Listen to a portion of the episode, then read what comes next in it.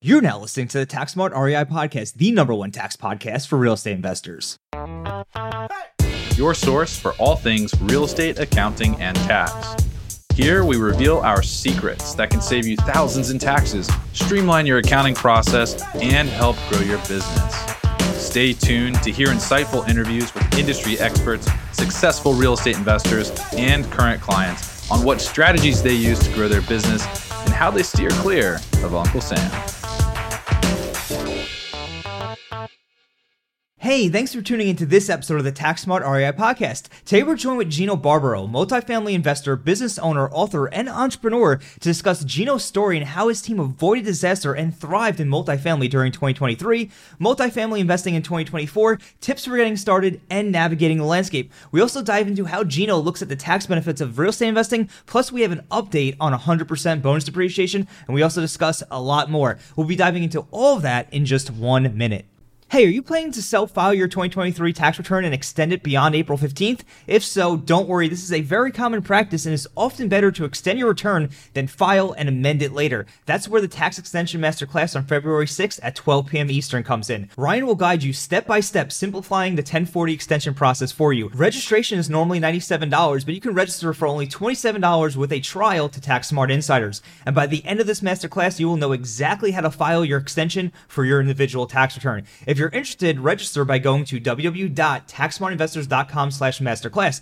The replay will be available for registrants in case you can't attend live. Again, you can register by going to www.taxsmartinvestors.com slash masterclass. And if you're already a TaxSmart Insider, this is included in your membership. So go ahead and check Circle for your registration link. We'll see you there, but for now, we'll dive right into today's episode. Hey, Gino, thanks for joining us on the show today. I know you've been on the show before, you've done things for our insiders group, but it's always new listeners, new people jumping to the game. For those who may not know about you, what you have going on, could you give us just a quick overview of your background, how you got involved with multifamily real estate?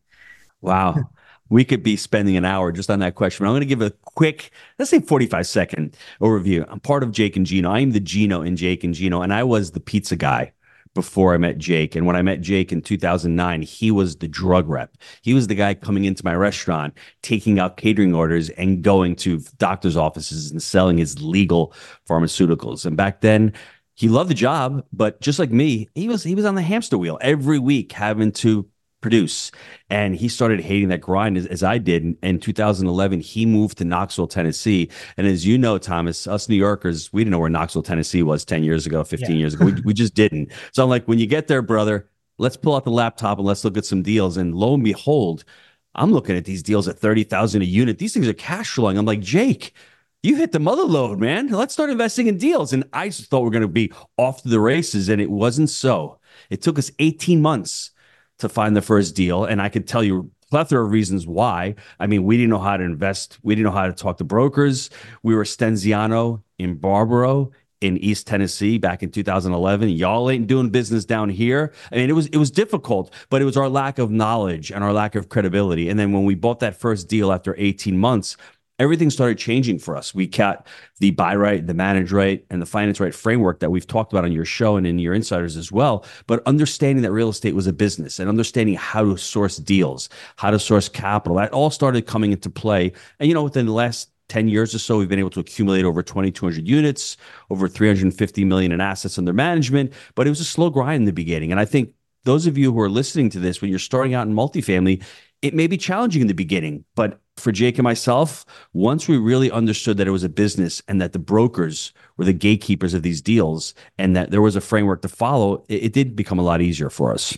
No, that's amazing. And and I love your story, everything going on. Your podcast is awesome, the Wheelbarrow Profits podcast. Before we jumped into the show today, uh, you were mentioning about how you guys had the best year ever, one of your best years ever in 2023 you know, despite the fact that the rest of the market seemingly, uh, the rest of the multifamily market was having a lot of issues, especially the syndicators, uh, you know, capital calls, uh, pausing distributions. So could you kind of walk us through a little bit about how that happened? Like how is 23 your best year? The amazing thing about it is that was preceded by a lot of not so many good years. I mean, let's go back to like 2007, 2008. It's eerily similar to what happened in 2021 and 2022. There was this euphoria. Everyone's doing deals, everyone's making money And, and the people who know the business know that something's going to change. And I learned my lesson back in 06, 07, and 08. That's the reality. The reality is that I learned the lessons. I learned with Jake, started investing. Still, like I once again started following that map the process that we had. And in 2020 and 2021, we were just reviewing the amount of deals we did. In 2020, we did 105 units. There was three deals. 2021, same thing, 100 units. Last year, 106 units. We averaged between three and 400 units a, a year. And last year in 2023, we did 333 units spread over three deals. And, and the difference for us was that these deals started making sense. And we started connecting with broker brokers and also with you know sellers off market. Finally in 2023 the people that had to sell wanted to sell. And we did not get caught up in short-term bridge financing. That's one of the big sticklers that you're going to hear. There's a lot of debt coming due.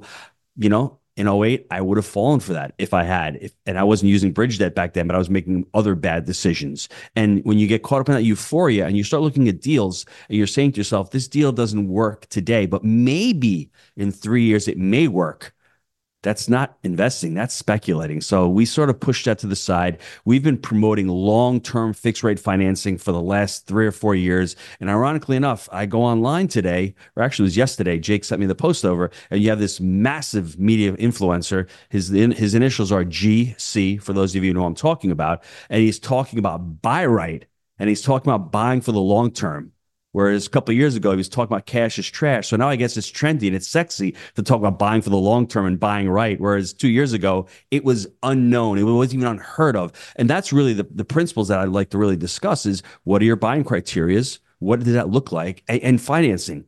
Don't go for that short term fixed rate financing, especially if you're a novice. If you've only done one or two deals, there's a lot of risk in that because when that debt comes due and all of a sudden rates went from 3.5% to 9%, and oh, by the way, all of your expenses just exploded as well, and rent didn't go up 20% this year, it only went up 3%, there you can see a lot of the problems that you know a lot of the operators have had in the market over the last two years. Why do you think people got into that trouble to begin with? Like, was it just the fact that the Fed just hiked interest rates like really quickly and they didn't expect it, or like how did it happen? well, let's take a step back into the last seven or eight years. When the Federal Reserve keeps interest rates at zero, what that does is it creates euphoria.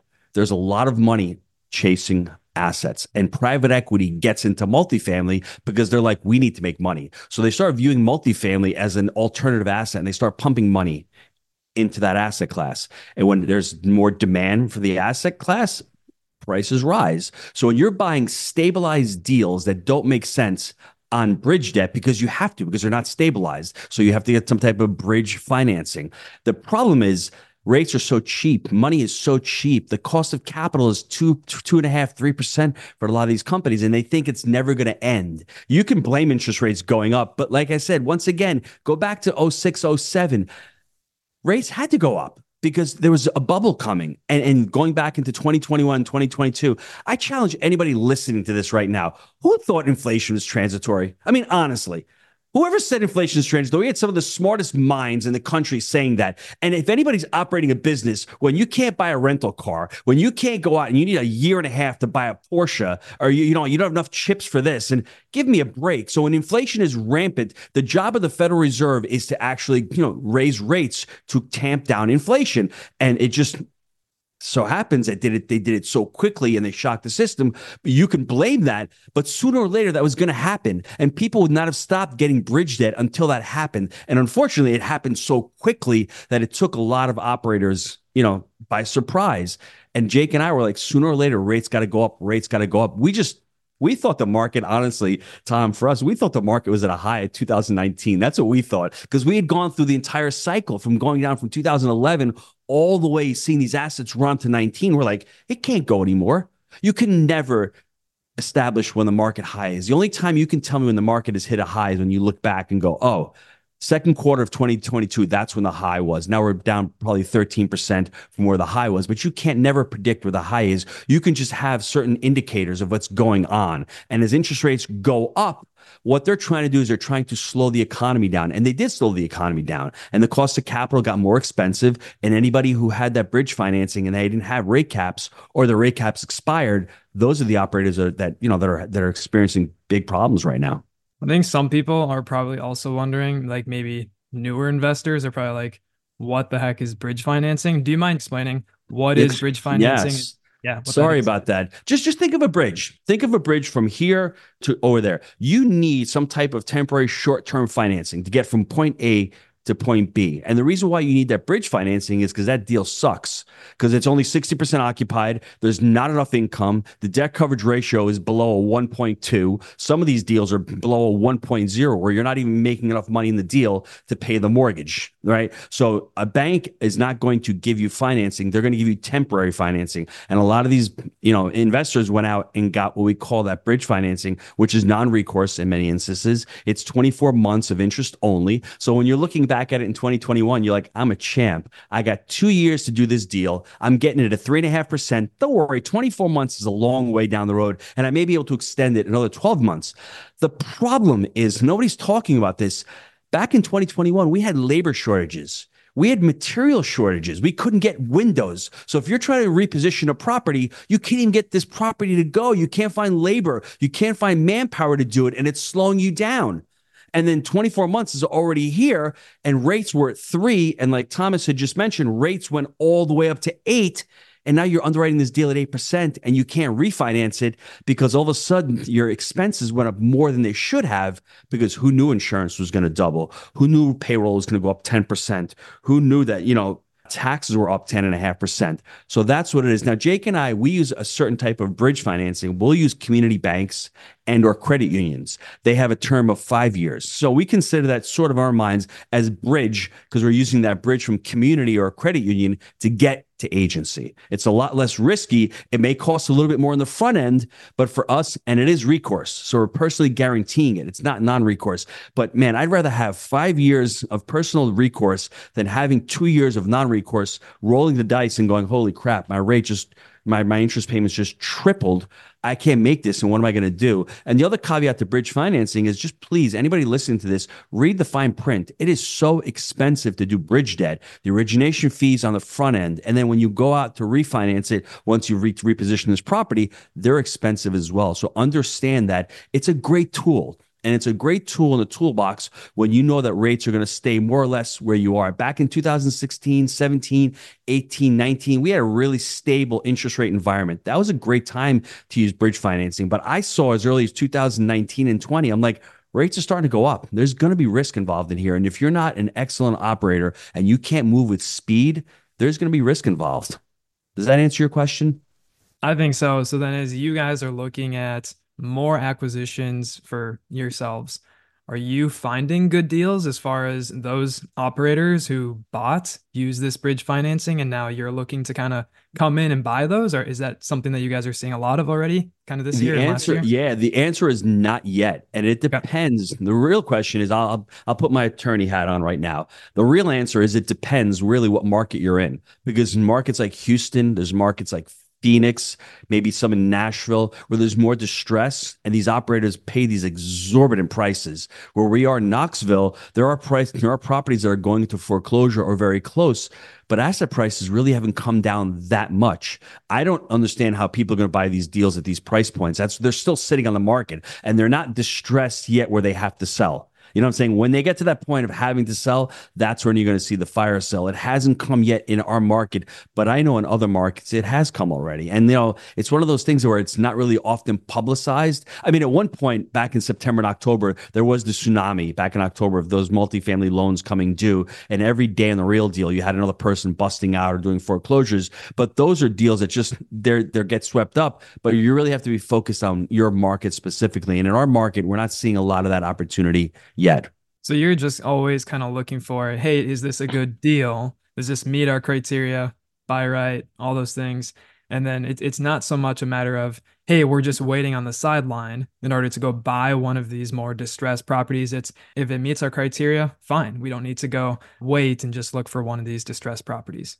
What I like to say is Ryan, is you can always buy real estate. You can't always sell real estate. So we're always in buy mode. We're always looking for the opportunities and how you do that in multifamily. And this is important because one of the big distinctions between and differences between multifamily and single family homes is we don't have an MLS multifamily. And, you know, brokers don't really share. It's really broker driven For those smaller assets, for the 10 units where Uncle Larry is listing his deal for his nephew, yeah, you're going to find it on MLS, the Keller Williamses or the Remaxes of the world. But these larger assets, the 40, 50, 60 units, they really are broker driven. So if anybody's looking to get into multifamily, the first thing you need to do is to opt into every single broker within your market. Get on their lists, start talking to them, start doing property tours. And for us, the buy right criteria does change because back in 2013, we were buying assets that were a lot older, a lot more distressed because the prices were a lot cheaper. They're a lot more affordable. They made a lot more sense. Asset prices came up in value. You're seeing prices, you know, in the C range, which were, you know, properties built 1970s and later. The older assets are really comparable to the newer assets. So why would I buy an older asset, have all of that risk, have all of that work when I can buy something a little bit newer. So our criteria has changed and it really depends upon the market that you're in. But we're always looking for opportunities. And we're not just looking to see opportunities that, you know, you have problems, like you said, with the foreclosure market. There's a lot of people out there that when you've been doing it for a while, they will reach out to you. And you will have brokers that will reach out to you and say, I've got this property. It's not on the market yet what they consider a pocket listing. They'll reach out to people on their list. That's why it's imperative for you to get on a list of every broker that you know, and they'll contact you before it actually gets put out online. That makes a lot of sense. I know broker relationships are super key and, and building those. That's actually how I got, uh, we actually said me and a few partners syndicated a deal back in 2017. So this is going back a few years. The way I got that deal was networking with brokers. So I mm-hmm. networked with a bunch of brokers. They started sending me deals. Eventually, one of them penciled out and it made sense to move forward with it. And you know something really interesting, and I know we'll touch on this maybe a little bit later, is I did not think about the tax benefits of that deal at all. Like it was not even a factor it was not even a factor in our decision making. Like in all seriousness, it was not even not not it was not an issue. Tom, that's important. You you bought the cake, right? You bought the, the investment. The investment's the cake. I think of tax benefits as the icing on the cake. That's the way I look at it. And if you're trying to force a deal just because you want to save some money on taxes, in the long run, that may be a bad idea because if you bought a deal in a marginal area that doesn't fit your criteria, that there's no value and it's going to lose value, well, five years from now, great, I saved some money on taxes, but you're going to have a loss and it's going to be a suck on your life. It's called ROE, not return on equity, return on effort. But right. yeah, Gino, I'm going to save so much money in taxes. Well, come back to me in three years from now when that deal is losing money for you and nobody wants to buy it and you're going to get foreclosed on it. But I save taxes, but you're going to lose the deal. So always look at them separately. I mean, that's why multifamily from 2017, I'm preaching to the choir here, but the Jobs Act really lit a fire in multifamily. One of those other things where people saw the benefits with cost segregation. And listen, they're massive benefits. And I love them because I use them. I mean, I have a lot of cost segregation on my tax return, depreciated on my return. But I'm not looking at a deal going, wow, how much should I save in taxes? I'm looking at what my cash on cash return is, and I'm looking at my PPU, my profit per unit. That's what I'm looking at. If I can't make a deal make sense post renovation and actually do my pro forma 18 months after takeover, I'm not going to go, whoa, I saved 100 grand of my taxes. It's not how it works. That is the benefit. And if you don't understand that, the realestatecpa.com, go to the website, check them out, and read about it because it's important to understand that there are amazing tax benefits. It's one of the main benefits of multifamily, but it's one of the many. So let's separate the two of those. And I really appreciate that. And so, is it safe to say that when you're evaluating a deal, are you even taking the tax consequences into account at all? Well, how do you weight that just out of curiosity? I really don't weigh that. What we do is we do a cost seg study before we buy the deal. So we have the cost seg study done. For us, we just continue to buy and the party keeps going. So like I said, 333 units, 30 million bucks.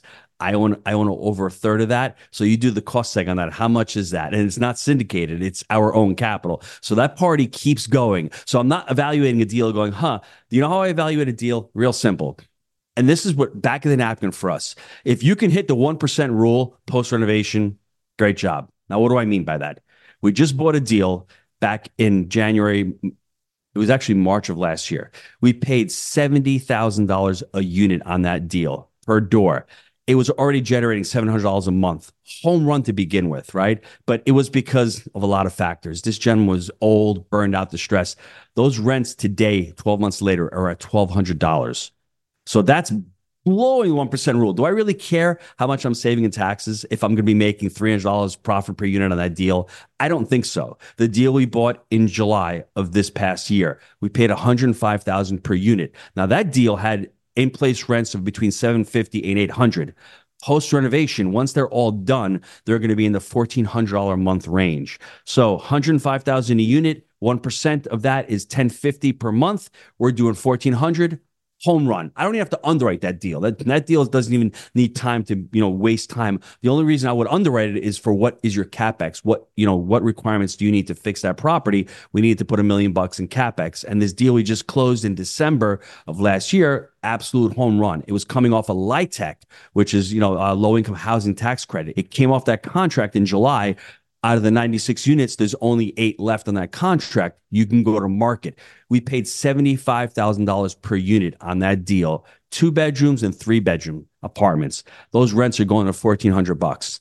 If we're into that property for 90,000 a unit and rents are $1,400, it doesn't take a rocket scientist to understand that that deal is an absolute home run. Oh, and by the way, there's tax benefits. Don't look at it from that perspective. Look at it from trying to make money on your deals and trying to run deals that are in your wheelhouse. We don't want to run deals that are in Section 8. We want to run marketplace rent deals. We want to run deals in Knoxville within three hour radius. We're vertically integrated. So we take all that into consideration. And then our accountant says, You've got these kinds of tax savings. Great. That's the benefits. I mean, I hope I answered your question because for us, it's really want to segregate that out. No, you most certainly did. And at the end of the day, it's about making money, right? Not about saving money in taxes necessarily. And one of the things interesting, you mentioned LIHTC, and it's something we haven't talked much on the show. I'm sure we'll have to talk about that at some point. But from my understanding, what, what you just said there was that, and this might be a, a good thing to keep in mind for people out there listening, like when you have a LIHTC, basically they have low income housing, so they can only push rents to a certain extent, which naturally keeps the NOI low and thus the price of the property low. So if you're able to buy it with a LIHTC deal in place, it's expiring, you can then push rents to market, pushing up the value of the deal. Is that correct? Yes. Usually they don't even work when they're built. This property was built in 2004 it was so well built how it was. We had brick on the outside. The breezeways had vinyl. I mean, the walkways had extra large concrete. There was a clubhouse. There's a pool. It was really well built. And the, the contract expired after 20 years in, in, in 2020, 2023 in July. And what happens is they go off some type of income. And the reason why they work on the front end is they get tax credits. So I'm not an expert on this, but I know that the builders get tons of tax credits. I don't know if they sell them, but then they run them. And the problem is after 15 or 16 years, they start to look tired because rents at this property are 700 bucks. You're not even making enough money to run the property, let alone to pay the obligations. So after a while, contract has to expire. They just want to sell the property. And to somebody out there who can buy this property, and for us, like I said, there's only eight more leases, and they have the guarantee for the next two years that if they want to stay, they can renew at LIHTC. But the vast majority of them, and we found that out, that was a bonus for us. We can start renovating them and going to market with those rents. And it's great because they're going to vacate those units, they're going to go somewhere else. And it's great for us to just take those property, those units, and just uh, renovate them and go to market. Hey, real quick, if you're a longtime listener of the show, then you know we give all of our tax secrets away for free. From how to use the real estate professional status and short term rental loophole to save thousands of dollars in taxes, and just about everything in between, we don't hold anything back. And that's because our goal is to help as many real estate investors as possible reduce taxes and build tax advantage wealth, regardless of budget. And the only way we're able to help more real estate investors is if you can rate, review, and share the podcast. If you could take that one small action, just drop us a review. It'll take like 10 seconds. It will help more real estate investors become tax smart. We appreciate your support. And now back to the show. Gino, I don't want to like miss the chance to chime in on the cake and the icing on the cake because we commonly say, don't let the tail wag the dog. And essentially just becomes for for some people out there, some investors, they're thinking kind of in reverse, kind of the order of importance of what I should be looking at. And you just walk through multiple kind of ways to think about how you're looking at deals, your 1% rule, and all that kind of stuff. And that's what is actually hard to instill with some people, especially when they're going to look and talk with an advisor. They're so focused on just the tax savings that when a certain strategy might come up, that's all they think about. Okay, that's a strategy. I can save tax. That's what I'm going to do. And they get very fixated and kind of tunnel vision on that. And they kind of forget the bigger picture of wait a second, I'm doing this primarily because this should be a good investment. right? And what's been common over the last couple of years, kind of what we have seen, even in my world individually, is the short-term rental uh, space has oh, gotten bigger. I know you're you're in more in multifamily, so this might not fit perfectly in kind of your world, but really this kind of explosion of Airbnb and all these things has basically made the short-term rental loophole very yes. attractive for some people. And they're like, hey, I can go buy this beautiful property in maybe Tennessee somewhere, Gatlinburg, something like that. And it's going to be something where I can get a huge loss, offset my W 2, do a cost seg, get all those losses, and great, right? But what we come to find out is that there's all sorts of things, especially for newer investors, that they miss and they forget kind of the bigger picture investment purpose for why they're doing this. And they really just focus on the tax saving side. And so that's something that I think is really important for any listener here uh, or any of your, you know, people that you work with to be thinking about, okay, taxes are a piece of this, but this can't be the primary thing that drives my decision making it, it needs to be investment first. And so I just wanted to comment on that. It's super important for people. And the other thing I just want to comment on that was interesting for me was you actually get the cost segregation study done first before you actually close on that. I was kind of curious about that because usually when I'm talking to clients, I'm usually kind of focusing on, hey, we got to meet one of these strategies, and then you do it. You know, here's kind of the last day you can do it, but you're actually doing it very proactively. So I was wondering if you could talk about tail wagging the dog. Anything more comments on that? But then also we just, just yeah, we we we we've been working with our guy for for a long time, so it's right around time of closing because we're going to order it anyway. We're going to do it anyway. We just want to see what the tax savings are, and I think for syndicators out there, it is a selling point. So if you're syndicating a deal and you know you're going to close this deal, a cost seg study is not that expensive. So if you can get one on the front end, you want to use that as your pitch, telling them, hey, by the way, you're not going to be able to save on your taxes, but on this deal, you're going to be able to save some money from this deal. That's a potential way to save. But Ryan, to your point, 1031s are another interesting avenue where people say, I'm going to sell this property and I'm going to roll it into the next deal. Well, make sure the next deal you're rolling it into, you're not overpaying on it because that's going to come back and haunt a lot of people as well. To save 50 grand in taxes, but you bought a crappy deal three years later, that's losing you money. So don't make it based solely on the deal. Now, I love 1031s because if you've got we still own our very first property that we bought in 2013. It's a 25 unit. We called it affectionately a little crack den that we've turned into a nice little property. It's a six unit efficiency motel on there. So it's six little studios. It's got cottages. It was used to be weekly renters and we did an amazing job and we bought it for $600,000. Now the property's conservatively worth 2.5 million. So we still own it. There's only 500,000 in debt in there. Now that property, we want to sell it possibly by the end of the year only because we have $2 million of equity locked into a 25 unit little property. Now that one, we're going to be really proactive and say, huh, should we 1031 that one? Or should we just go out and buy another deal with that and the cost segregation will take care of the taxes? It really depends. I don't want to force it because 1031, once again, is like bridge debt. It's a time constraint. You have 45 days to identify three properties. You got it six months to close. Things happen that may prolong you. So don't make that decision based on just trying to save some taxes from if you've made two million bucks, pay some taxes. I mean, if you're trying to thread the needle, pay a few taxes, and then go on the front and buy another deal with that property, and possibly you can save taxes by buying that that next deal. Yeah, and I I didn't also want to miss what you just commented on. What we would call the 1031 exchange light, what you just mentioned there. Yeah, I go mm-hmm. sell a property, I have a gain, right? Call it two million bucks just for example. Then I'm going to go use those proceeds or part of it, however you're going to go buy the new property. I'm going to do a cost seg, and then I can have these losses help offset some mm. of this mm. gain, right? We call that the 1031 exchange light, or we've got the 1031, which is the traditional 45 days to identify 180 days and all that. So that's a good reminder for some people, and it's it's great that you've kind of mentioned it there. So that is something uh, for people to keep in mind.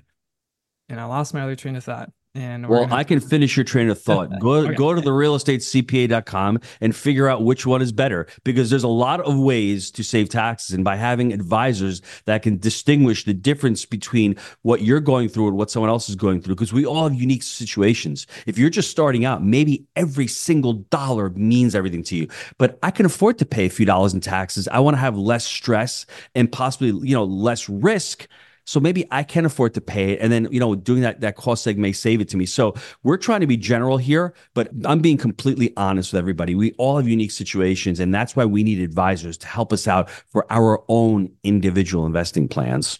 Yeah. The last thing I was going to say, I'm looking to sell a fourplex. All my rental properties are in Minnesota. And talking with a business partner I own at 50 50 with him, and he was like, Hey, should we do a 1031 exchange? And he was very surprised from me as a tax advisor for real estate investors that I would say, I don't think so. Mm-hmm. And uh, he was just shocked by that. And so it's understanding the big picture. One thing to consider for people is what do I want to do with those proceeds? Okay. A lot of people forget with a 1031, you have to put all proceeds into the next deal. Mm-hmm. Okay. If you do a 1031 exchange light, that is not necessarily what needs to happen. And you need to evaluate how much in passive losses do you have? Right. There's all sorts of things. We've got prior suspended passive losses at Form 8582 for you uh, tax people listening. And then we've got a potential of taking some of those proceeds to go buy another property right? So we've got Mm-hmm. all these potential losses to offset some of this gain. And if you evaluate all of that, you might come to find I don't need to do a 1031 exchange with all the complexity and the cost and the stress of those time constraints. So just something for people to consider out there. Again, I know we're harping on this, but this is a good thing for people to to think about before they just immediately think I'm selling a property, therefore 1031. It's not that easy. Mhm. Absolutely, I, you hit it both nail nail the nail on the head um, with that. Definitely got to put the investment cart first. And you know, kind of speaking of that, Gino, what what are you seeing for 2024? You know, we're here in January. There's a lot of different people, you know, seasoned investors, new investors who listen to the show. What are your thoughts on 2024 in general? And you know, what would be your advice for people who want to get started in 2024? It's actually interesting because three months ago, I thought everyone was telling us that interest rates weren't going any lower. Is that what they were telling us, right? Just like they told us inflation was transitory two years ago. And now the 10 year treasury is down below four. It just cratered. I mean, all of a sudden, and now they're seeing rates, they're going to drop rates. If they're going to drop rates, I think you're going to see a flurry of refinances. I know we are. Those three deals that we've done, I mean, two of those three deals are going to get refinanced out. If if if the 10-year treasury goes to 3 and you can get a Fannie or Freddie loan that is 150 basis points above, you're looking at a 4.5% interest rate. I mean, it that's party time in in, in our world because we got 6% debt. So you may get some refinances and what I saw last year was there was just a huge downturn in volume. I, I think volume is going to pick up a little bit this year. I think there's a lot of opportunity. I see completions in 2024. There's a lot of multifamilies that were being built, and a lot of them are going to be completed in 2024. Now, the comment that I made to Ryan before, it depends. It's market specific. Some markets are having so many assets come online because in Jacksonville, in Nashville, in Phoenix, in Dallas. These are all markets where people are moving to. So, hence, that's why they were building so much. So, you may see rents slowing in those markets. So, if you're going to start in 2024, I mean, I'm going to make a shameless plug join a mentorship program, join a community. That's what. That's how I started. I had life before Jake. I don't know if I had mentioned this to you. I started investing before Jake and I made a ton of mistakes. I had no map. I had no process. I had the Maserati Mikes of the world mm-hmm. coming to me, showing me deals and I made a ton of mistakes. For those of you that don't know the Maserati Mike story, I'm sitting in the in the parking lot of my restaurant one day, and a guy pulls in to my parking lot. He's driving a gold Maserati, and three months later, I'm investing with him in a mobile home park deal. Now, the, the deal itself, I don't know whether it was good or not, but you know, eight months later, I lost all my money, and I blame Maserati. I blame Maserati Mike, but it wasn't Maserati Mike. It was me because I didn't do due diligence. I didn't know the market. I was just looking for a deal. But what the hell is a deal? I didn't even know what a deal was. I didn't even have a real estate niche picked out. So for those of you that want to start, really understand that you need to invest in your education. You need to learn the business. I made an analogy this morning. If I was looking at my investing career with Jake and I looked at it as a four year college degree, we started, I was a freshman in college. Remember, it took me 18 months to find the first deal. So, really, I'd be halfway through my sophomore year. And that's when I got my first deal. But by the end of sophomore year, we had closed on our second deal. And by the end of our junior year, we had about 300 units. And by year four, Jake and I had around 500 units. So it does take a little bit of time. And that's why now is a great time to get into it. Because as the market's starting to settle and brokers are like, my phone ain't ringing. When you call a broker, they're actually going to call you back now because they're hungry because there's not as much opportunity. So now you have the time to network with brokers. Now you have the time to go, out there and talk to other investors who have been burned by other operators. And you're saying, I'm different. This is what I do. So you have the opportunity to get in, as we say on the ground floor, and ride the market cycle. It's always the right time to get into real estate if you're ready. It's like having kids. When is it ever the right? I have six children. It's never the right time to have a kid. I don't care what anybody says. And it's the same thing with getting into real estate. I got in 2011 once again. That was probably the worst time. Everyone was running for the exits. GDP sucked. Interest rates were high. You couldn't raise capital. There were no deals. There were tons of deals. There was no money out there. But I started because I was desperate enough and I knew that I wanted to get into this business. And very similarly now in this part of the market cycle, it's sort of mirroring what happened back in 11 and 2012, where rates are coming down. We're going back into a buyer's cycle right now. there's opportunity. So if you want to start right now, next steps is that education, education, and then you take action and then really focus on I'm not here to tell you multifamily is the best investment out there. If you like self storage, learn the self storage market. If you like mobile home parks, learn mobile home parks. If you like retail, office, whatever niche it is, just give yourself some time. Don't have that shiny object syndrome that I had before I met Jake. I was bouncing around in every market niche. I made so many mistakes until I said, let me learn one industry, one niche in real estate. So focus on that one niche and just start. And speaking of picking a niche, some people just have a competitive advantage in certain industries. For example, mm-hmm. it could be, hey, I'm currently an employee and I work for a self storage company. Okay, well, maybe you ah. should be buying self storage, right? Yes. Or someone that's maybe currently in construction, right? They're in maybe construction management or something. You might want to consider going and developing your own property, right? You have experience in that. Or maybe your uncle is in mobile homes or something, right? And he's got experience. Great. He can be a mentor to you, right? Mm-hmm. Figure out maybe you have a competitive advantage as far as kind of picking a niche. I, I, feel like that's great. And what's really popular, like you said, right now online, I feel like is getting that education. So take what's your competitive advantage. What's the education, maybe gaps that you need in order to do what you want? Kind of fill those gaps together. And I feel like that's great. But yeah, appreciate the, the only other thing I would mention is that there's a lot of knowledge, and everyone says knowledge is power knowledge is useless unless you have implementation. That's what my mentors gave me the ability to actually implement what I was learning. What's the next step? Great. Gino, I just picked the market. Okay, how do I get deal flow? Well, this is what you do. Oh, cool. Okay, now this is how you underwrite deals. Oh, cool. What's the next step? What's the next step? That's where I think people lose it with coaching and with mentorship and with these educational platforms. If they're doing the right job, they're not only educating you, but they're giving you implementation and next steps to get further down the road. Whereas, like I said, once again, life before Jake, I'm all by myself. I'm trying to figure it out. And I just don't, I have, I'm, I'm bombarded with knowledge. There's so much information out there. I just don't know what the next step is. Anybody can go online and try to do their taxes. Same kind of thing. What's the next thing that I need to do? It's a chasm out there. You got over 70,000 pages of the tax code. You've got to be insane to want to do that stuff by yourself. Same thing in multifamily. There's a process out there. Go and find and let somebody help you implement what you're learning. You know, no, absolutely. Education and community support is huge. We're big believers in that as well. And, you know, I've been around your community. I've been to multiple events. I've been listening to your podcast since whenever it came out and uh, know you guys are the real deal in multifamily and love everything you guys have going on.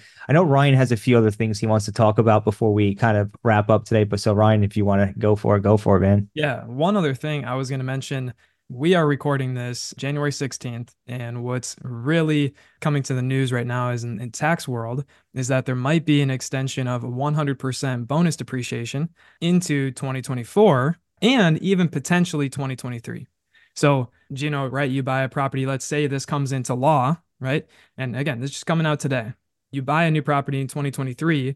We were expecting bonus depreciation to phase down by 20% starting from 2022 now, if they reinstate 100%, now we're going back to 100% bonus for properties placed in service in 2023 and potentially properties placed in service in 2024 when it would have been 60% had they not potentially actually get this passed. So there's nothing yet uh, concrete. If you're listening to this, you know, months into the future or weeks into the future uh, from now, obviously there's going to be a lot of things coming out. You're going to see a lot of things online, which is very exciting uh, for the real estate, specifically real estate tax industry. I've been joking online that we're going to be throwing a party with our cost segregation study folks because they're going to be very excited to hear about this and have that be law. So keep your ears, eyes open for that becoming law, but really exciting. Obviously, that has an impact. We've just been talking about cost segregation studies.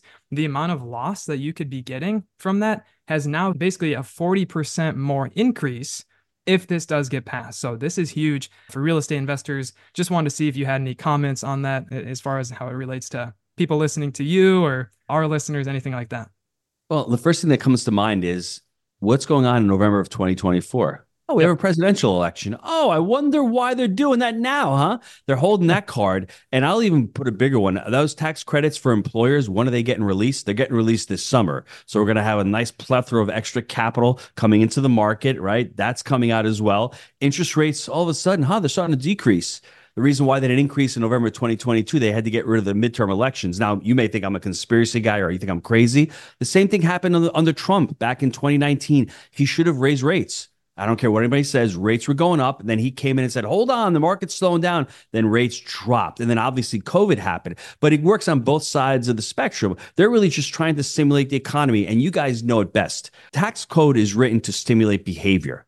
And what is this going to do? It's going to stimulate behavior in investing in this. And it's also going to stimulate behavior in people getting more money back. So for me, it's a great thing. Let the party start. And for those of you out there that's saying it's not fair, I can sympathize with you because I was at that point 20 years ago. I just learned the tax code. I learned what other people who were creating massive amounts of wealth were doing, and I wanted to mirror what they were doing. We all have the same opportunities. There's no such thing as a loophole in the tax code. As far as I'm concerned, it's written in there. You had mentioned the short term rentals. Everyone likes to call it a loophole because they feel bad that they can't access it, but they can access that same information that anyone else can access. And I think it's actually exciting that you told me. I'm actually going to get off this podcast and tell Jake we're going to have a little party this afternoon. I think if that happens, man, let the party continue, my friend. That's good news. Yeah, no, definitely good news. But as we talked about here today, do not let the tax tail wag the dog. Please put the investment cart first. Understand? Yes. you know, yes. that, that the tax benefits are amazing and it's awesome. And, and I, look, I'm I'm happy to hear this news too. I actually missed this today because I've been working, but you know, it's is awesome. So, is there any parting words before we wrap up today? Yeah, one other thing that we didn't mention today, but for investors out there, just be aware that Corporate Transparency Act. I, I know that thing's going to happen. I know that they don't even still know what's going to be happening, what's going on. To me, it appears as if it's unconstitutional. That's my opinion. I'm not an attorney, but that there's an undue burden on that. I mean, a felony and and the charges involved is like, bro, come on. But it is what it is. You need to have a competent I don't even know if accountants want to handle it because it is legal. So go out there and find an attorney to at least set you up and understand what that looks like. Because with somebody with like, I've got probably 30 different entities. I'm going to be having, I'm going to be spending thousands and thousands of dollars to be able to go back and register them and any, any new LLC that comes online, understand what that is. Google Corporate Transparency Act.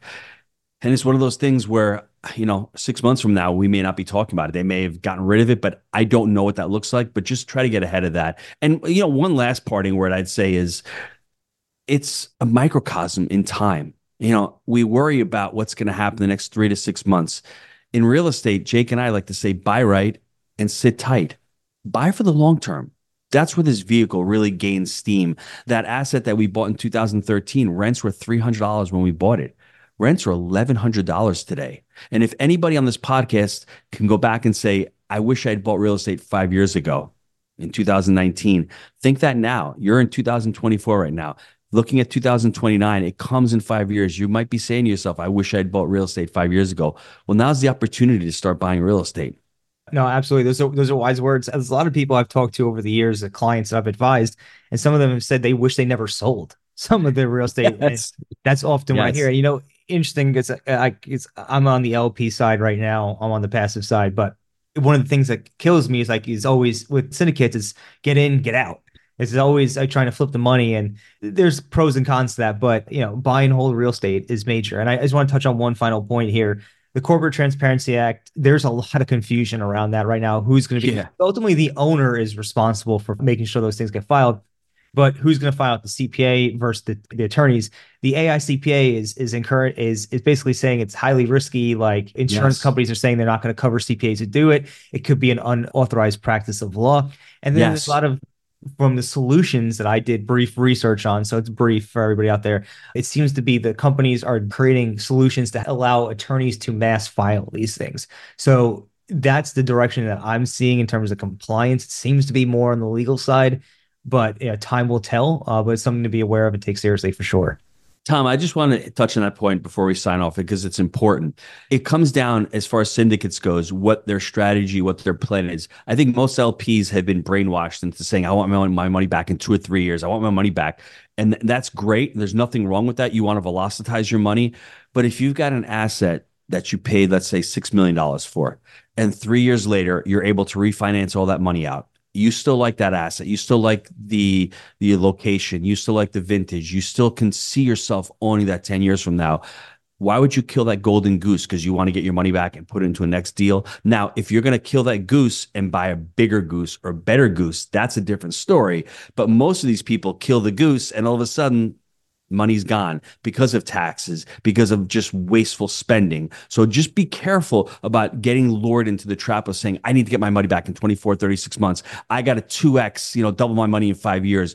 Great. I've done a lot better than doubling my money in five years if you hold real estate properly and you manage it and you run it efficiently. 2x is nothing in this business if you do it properly those are wise words and hopefully we'll be back i'll be back into holding real estate long term but for everybody out there who's listening it's there's a lesson in that Gino, thanks for joining us again today. It's always amazing to have you on sharing the wisdom and knowledge. If our listeners wanted to learn more about you, maybe they want to listen to your podcast or they want to learn more about your community and what you have going on, how could they do that?